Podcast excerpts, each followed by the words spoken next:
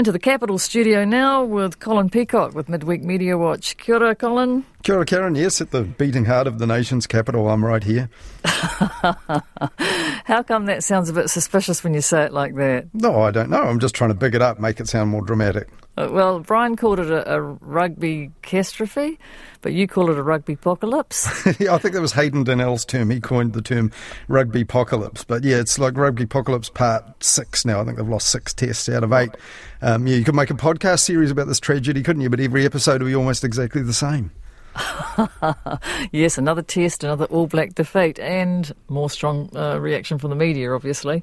Yeah, but it feels a little bit like sporting Groundhog Day, I think, because all these results seem to surprise the pundits and the fans, and it seems almost exactly the same opinion pieces and analysis with the same tone. You just change the name of the opponents. Uh, and the, the pieces are the same every time the All Blacks lose. But what struck me this time was Argentina. Um, that was was unexpected, uh, although um, Argentina has beaten New Zealand in the recent past. But the focus was just so much on the All Blacks underperformance and the coach and all that stuff that's been written about ad nauseum, that it was kind of remarkable, I think, that Argentina was ignored and what they did, winning on New Zealand soil, was for them historic. So after every game, for example, the Herald does this thing, uh, a player's rating article, and it marks out of 10 for each player, but only for the All Blacks. You know, I think, if in this historic result, you know, why not? A list, you know, the marks out of 10 for the Argentinians who've done this historic thing. I think there's a bit of a flavour of that also in the way that um, Sky's Justin Marshall introduced the game like this. Good evening, Grant. Welcome, everybody. Nau mai, haere mai, te whānau kia ora. Buenas noches to our Argentinian viewers. Well, both teams are rolling into this test match off excellent wins. There's huge anticipation as to how the All Blacks perform this evening. Buenos Nachos. What's wrong with that? Wasn't that on everybody's mind here? Well, it was here, but I mean, having just greeted the viewers in Argentina, I think people who were having a Buenos Noches in Buenos Aires or, or wherever uh, would be thinking, oh, oh, thanks. We're we just here to make up the numbers? Are we just here to, here to see how poorly or well the All Blacks perform? I thought that was a bit weird. I suppose I'm picking on Justin Marshall a little bit there. But another thing that happens after every unexpected All Blacks result, um, the, the, the main news publishers, Herald and Stuff, the two big news websites, they do a piece called How the World's Media Reacted, you know, always headlined like that. And it's always the same crop of very narrow, kind of Anglo centric um, uh, sources they go to. The, the, same pundits from like the Daily Telegraph and the Times in London. They do Super Sport in South Africa, maybe, and a couple of the rugby writers from uh, the Australian papers. Why do we not have any word from what Argentina's uh, media were saying about it. This great historic win just simply wasn't there. So yeah, very. I think it's time to retire that how the world's media reacted uh, when it's just the same old sources. Maybe the translation was too hard. Argentina's media's in Spanish. I'm sure that's the problem, but I don't speak any Spanish. I did a little bit of uh, Googling and a bit of online translation.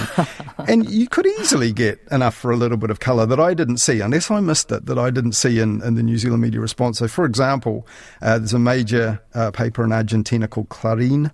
Um, they even, ironically, made news stories out of the overall reactions of stuff in the Herald, the stuff they could read uh, online. Um, and, uh, for example, one of them cited. Um, a harsh editorial by Richard Knowler from Stuff, furiously questioning the decision to have supported uh, the coach in the midst of this crisis of results uh, after they won against the Springboks. He said, all the artillery points against the questioned coach, they say, and the rugby priests who supported him despite the results. And there was also a kind of cute little story which I gleaned from Clarín in my dodgy uh, online translation, which was that someone had put a kind of whiteboard in the dressing room with in Spanish and uh, red marker, remember this day, boys, it will be yours for the rest of your life. And when they won afterwards, the players did lots of social media dancing around this billboard, and no one knows who wrote the message, if I've got the story right. So a cute little story there, just just not in our media because the focus was like, oh, the All Blacks did badly and we should have sacked Foster when we had the chance, etc., etc., etc. And um, also in Clarin's coverage, they had some video. Uh, this is from the ESPN channel in Spanish, you know, global sports channel, so ESPN Deportes, and this is their uh, commentary uh, on the decisive try on the night ayer, lo dijiste, Diego querido. Trae de los Pumas, libre como pulpo Oceanía. El mendocino Juan Martín González. En el momento preciso, crédito para el juego aéreo de Hey, sounds like the Spanish version of ZB. Yeah, well, it's, a, oh, it's, it's, much more fun than that. Much more fun than Sky TV. And so in that little clip, I, I, heard, I thought I heard the word pulpo, which I thought was octopus. So good job. I'm not on the translation because I'm sure that's not right. But a couple of times in that clip, you had to strain to hear it. But the pronunciation of Christchurch is kind of hilarious. Christchurch or something like that. Um, so there, that sounded. They had a lot more fun than uh, New Zealand viewers did. Uh, is the media and talkback backlash diminishing, diminishing yet? Uh, you know, it's no longer a, a, shocking surprise for rugby fans that the ABs could lose. Yeah, I think the pitch has definitely dropped a bit. I tuned into the sports talkback stuff the next day to see what it was like, and yeah, I think people are no longer quite as outraged. Maybe the fact that they appointed the coach, which was the main talking point, and took that out of the equation, means people have just resigned themselves to it. But um, what was quite funny is some guy rigging up saying, you know, we, we won't win the next World Cup. That's for definite. Write that off. It would be 12 years will have gone by, you know, before we can win the next one. And then someone phoned in straight away to say uh, that this is rubbish because we've got a, a Women's World Cup just within a couple of months. So, you know, we may well win a World Cup right here, uh, even though you didn't hear much about it. Uh, the Black Ferns beat Australia uh, last weekend, but was drowned out by another All Blacks defeat. But uh, that Black Ferns one actually prompted, this made me laugh. Uh, a woman called Sue uh, rang up to speak to ZB's sports talk host Jason Pine to tell him this. Um, bugger the All Blacks. What about the women?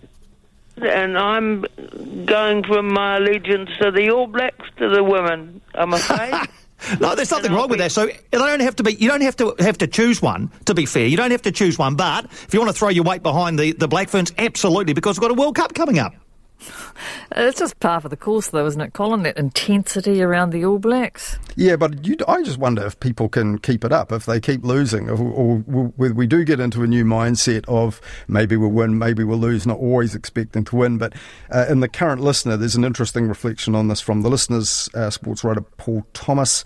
Uh, he actually pings the media for this. He says at times the feeding frenzy has been nauseating, and he says it's an odd mindset that enables columnists and commentators to uh, talk about the mental health casualties in elite sport one week and then you know, heap this uh, withering contempt on individuals the next uh, with reference to the All Blacks.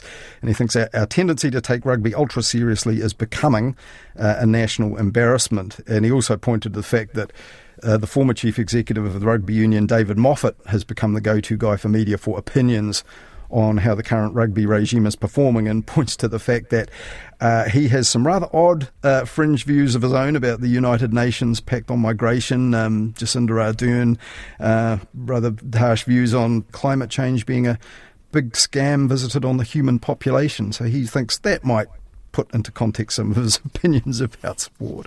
On climate change, when's he had an opportunity to speak on that when he's been asked about rugby? Oh, well, people have delved into his background because oh, he's got a bit of a profile. So when people are, you know, people have the radar out now, don't they, for people who have fringe and unusual views. So I guess the point Paul Thomas is making is, okay, his views on rugby, fine, but, you know, perhaps uh, if, if you're going to report the stridency of his views, he has some fairly fringe and out there views on, on other matters that he, he regards as kind of relevant and thinks the media should have pause before making him the go-to guy for comment you know, on rugby, which is, of course, another matter.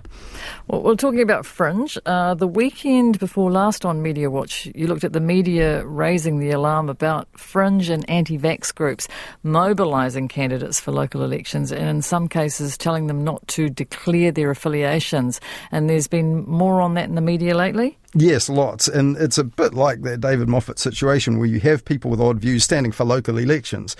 And the media have been pointing this out because you have groups, for example, like Voices for Freedom, uh, who had uh, been reported in the media as um, telling people, supporters, to stand for local election but not declare that they're affiliated to the group.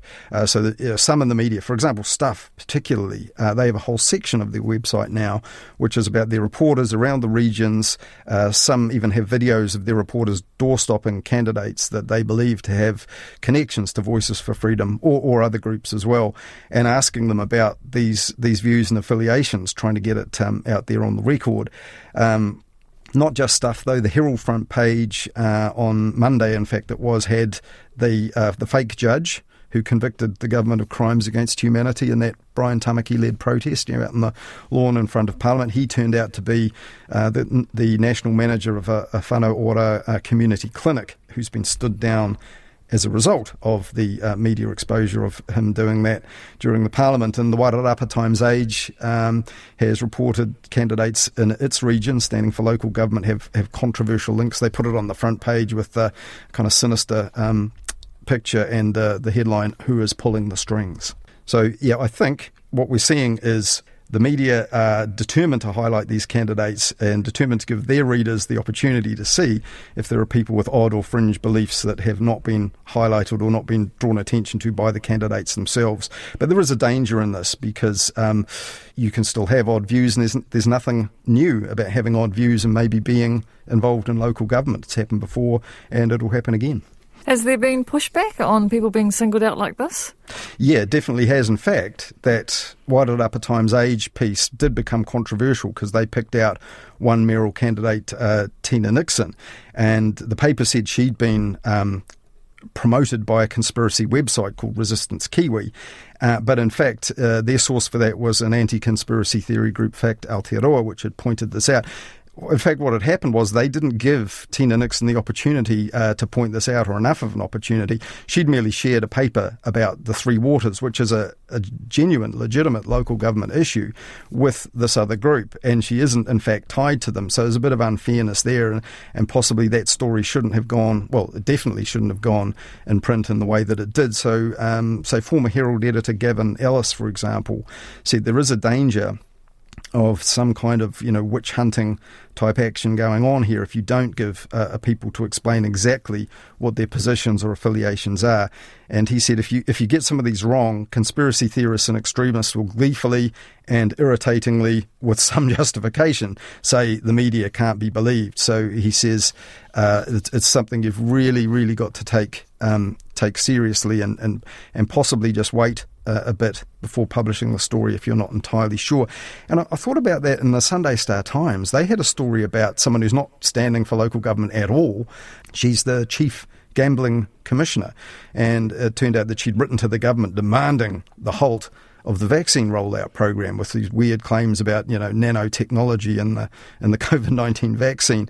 And uh, she has acted as a lawyer for Voices for Freedom and the group New Zealand Doctors Speaking Out with Science.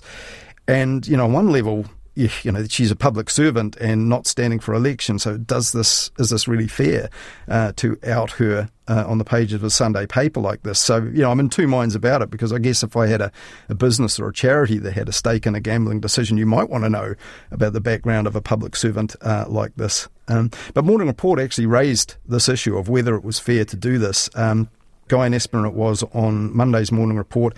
Uh, put the question to the veteran journalism educator Jim Tully there's an irony, I guess, in people who are voices for freedom being um, much less transparent than uh, we would like them to be. But I mean, it's the same issues we had when we talked about the Tauranga MP. You know, people are entitled to know who they're voting for, what they stand for, what affiliations they might have, and particularly what they stand for. Do you reckon it's a fair comparison to make with uh, National Party and Sam Uffindell? Well, I thought that was a different situation, really. That was someone standing as, as a candidate for a party. So I wasn't sure I agreed entirely with uh, Jim Tully's comparison there. But uh, then reading that same issue of the Sunday Star Times last weekend, they have a story about um, that uh, rural movement groundswell. And they're saying that there are candidates standing around the country that have might have taken a role with them when they had their howl of protest last year that you might remember. And they're claiming they don't back anyone for local elections. And they're concerned that, um, you know, people with fringe and anti-vax views have kind of grabbed bound themselves on to Groundswell and are claiming Groundswell allegiance in their candidacy. So they're trying to sort of keep a distance from some of these. So it is it is getting awkward, and I guess that's an aspect I hadn't really thought about that some community groups and possibly even political parties they might well be want want to be aware of the things in the background that the media are now digging into of local candidates because you know it could um, it could end up affecting their reputations as well. And just finally, just a quick comment, uh, Colin, because I know that you must have a story about this from the BBC, but 25 years ago today, the early hours of the 31st of August 1997, Diana, Princess of Wales, died uh, from the car accident in Paris. Where, where were you at the time? I was squirming in my seat. I was a newbie at the BBC's um, Radio 5 Live, which is their only sort of national 24 hour news network. And uh, yeah, it was my second shift, and they put you on the overnight program. So if you mess up, only insomniacs and sort of truck drivers hear it yeah, my second night producing, and uh, there was an, an, alert came through Reuters about Diana getting injured, and then the whole night we had to keep the program going, uh, and we were the only national BBC network up. The TV and the other radio networks, the TV switches off at night, uh, or did back then, and the radio main radio network switched into um, world service. So we were we were the only game in town after the reports of her injury, it was a full, I think, almost five hours before she was actually declared dead. And we had to keep the program going with one presenter all night long while trying not to make any serious mistakes. And the thing I do remember is that there was all this procedure. We used to rehearse royal deaths on the assumption it would be probably the, the Queen Mother and that everything would be quite stately and there was a whole series of things you had to do. But for a, a breaking news thing like this, everything went out the window. And we had all these phone numbers to call from the director general right to the top, all the way down to these these other editors. And it was a Saturday night into a Sunday morning um, over there in, in the UK.